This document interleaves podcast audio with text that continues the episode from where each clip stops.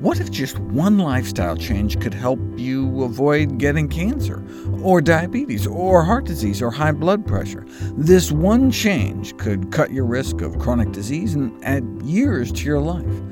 Well, the simple solution to so many of these problems is to eat a healthy diet. In other words, one centered around whole plant foods. Welcome to the Nutrition Facts Podcast. I'm your host, Dr. Michael Greger. There are lots of things you can do to reduce your risk of getting cancer, avoid tobacco, maintain a healthy weight, but one of the simplest kinds of cancer prevention is to follow a healthy diet. The vast majority of cancer research is devoted to finding cures rather than finding new ways to prevent disease, and the results of these skewed priorities are plain to see. 2021 is the 50th anniversary of Nixon's declaration of war on cancer, and the death tolls from the most common forms of cancer in the United States have continued unabated. We've been looking at the very nature of cancer in the wrong way. Breast cancer doesn't begin when a lump is first detected. All the common cancers, like lung, colorectal, breast, and prostate, which accounts for the majority of deaths, have a long latency period, often 20 years or more. So it's not like you were healthy and then one day you got cancer. You haven't been healthy. You've had cancer growing in you for decades. Indeed, there's a bizarre misperception that people are healthy until they have actual symptoms of invasive cancer. But the barn in which hay is smoldering before it bursts into flames is not a safe place. What about using diet and nutrition to prevent and treat cancer? OK, but what kind of cancer? There are more than 200 types of cancer. But they all share the same hallmarks. In a series of papers cited more than 40,000 times in the biomedical literature, 10 hallmarks of cancer have been identified. Increased sensitivity to growth factors, evading your body's tumor suppressors, dodging your immune system, being able to grow forever, tumor-promoting inflammation, the ability to invade and spread and hook up its own blood supply, the accumulation of DNA mutations, disarming the self-destruct mechanisms in place, and hijacking the cell's metabolism.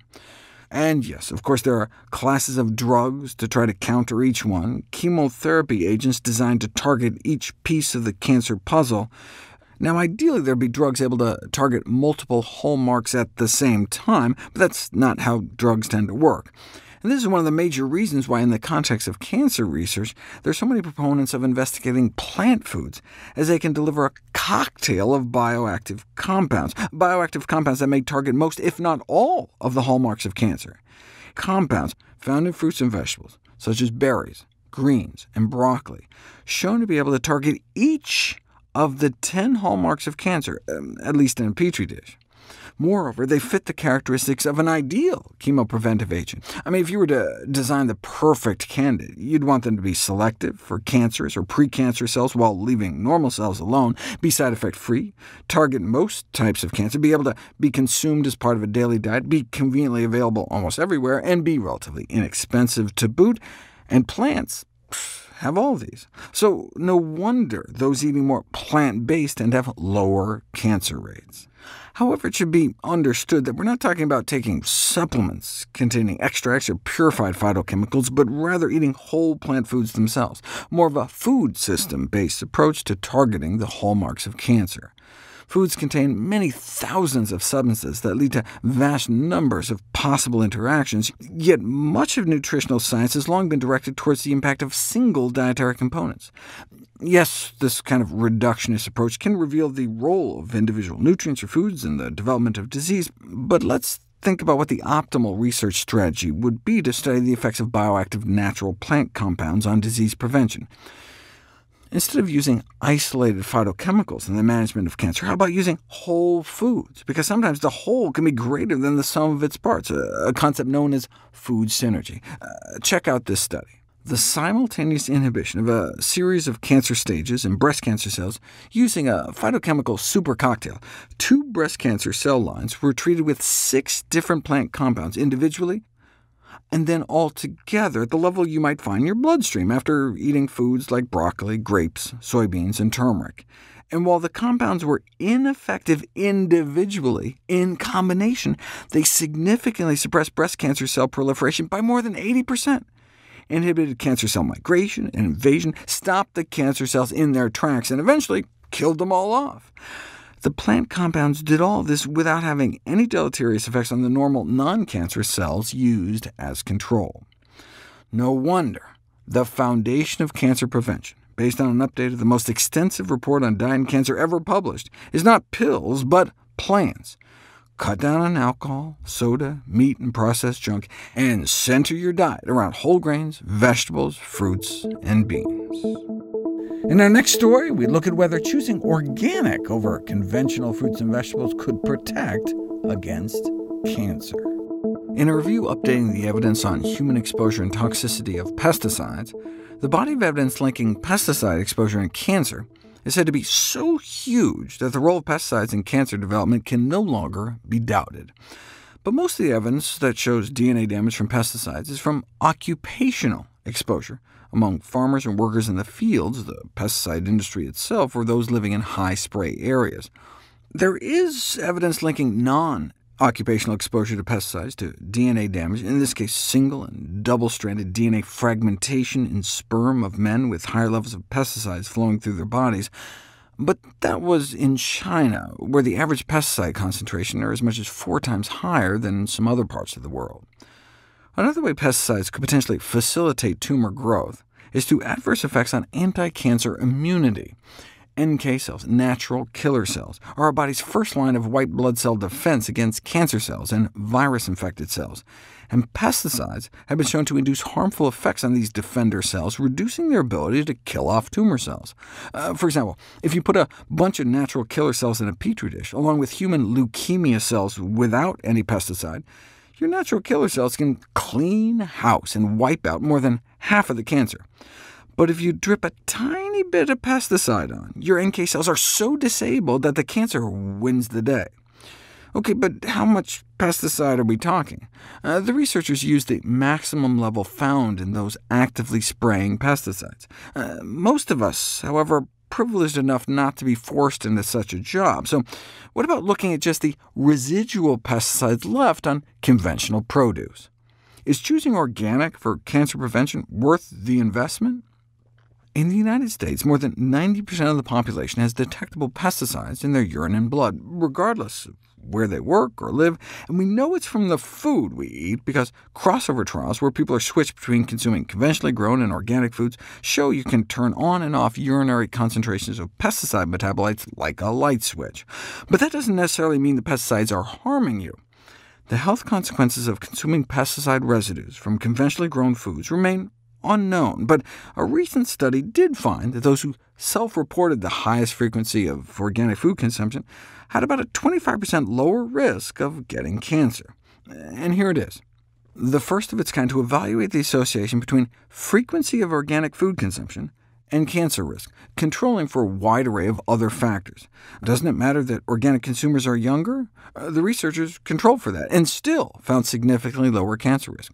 OK, but maybe organic consumers get less cancer because they're more affluent, or more highly educated, or skinnier, or exercise more, or eat less meat, or smoke less. Nope, they controlled for all that, and still found significantly lower cancer risk in organic consumers. Maybe their diets were different in other ways, though, more fruits and vegetables overall, or less junk food? Nope, they still found significantly lower cancer risk. They concluded, our results indicate that higher organic food consumption is indeed associated with a reduction in the risk of overall cancer. This is the most sophisticated study of its type to date, but there was an earlier study that was even bigger, and little evidence was found for a decrease in the incidence of all cancers, except for perhaps one kind of blood cancer, non-Hodgkin's lymphoma. Here are the data.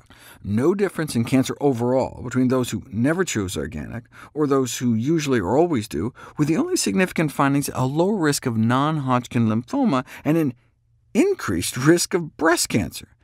Is it possible that women who choose organic food are more conscientious about getting screened for breast cancer, and that explains the higher diagnosis rate? We really don't know. Of course, what we care about the most is not just cancer, but so-called all-cause mortality, the risk of dying prematurely, period. And higher blood levels of a pesticide known as beta-hexachlorocyclohexane are associated with living a significantly shorter life. How do we cut down on our levels? Well, there was a study done way back when that found that the breast milk of a vegetarian mother was found to have less beta-hexachlorocyclohexane than the milk of her sister, who was also breastfeeding at the time, but included meat in her diet. The vegetarian sister apparently had levels of that pesticide that were lower by about a third compared with her omnivorous sibling. No surprise, since this class of chlorinated pesticides are fat-soluble, so they're found most frequently in foods of animal origin.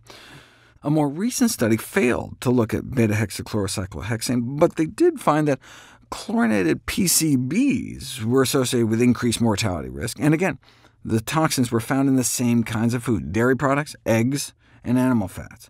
So no surprise the blood of those eating vegan was found to be significantly less polluted than omnivores, regarding a whole series of PCBs, including those found in the study to be associated with increased mortality. But the vegans did not have lower levels of beta-hexachlorocyclohexane. The bottom line is that if you're worried about the adverse health effects of pesticides and pesticide-type compounds, you may want to lower your intake of animal products. But when it comes to fruits and vegetables, the benefits of consuming conventionally grown produce are likely to outweigh any possible risk from pesticide exposure. So concerns over pesticide risk should not discourage us from stuffing our faces with as many fruits and vegetables as possible. That would give us a huge health benefit, whereas the potential lifelong damage of any pesticides on those same fruits and veggies has been estimated to only cut a few minutes off a person's life on average, which is nothing compared to the nutritional benefits of eating more fruits and vegetables. We would love it if you could share with us your stories about reinventing your health through evidence-based nutrition. Go to NutritionFacts.org/testimonials. We may share it on our social media to help inspire others. To see any graphs, charts, graphics, images, or studies mentioned here, please go to the Nutrition Facts Podcast landing page. There you'll find all the detailed information you need, plus links to all the sources we cite to each of these topics.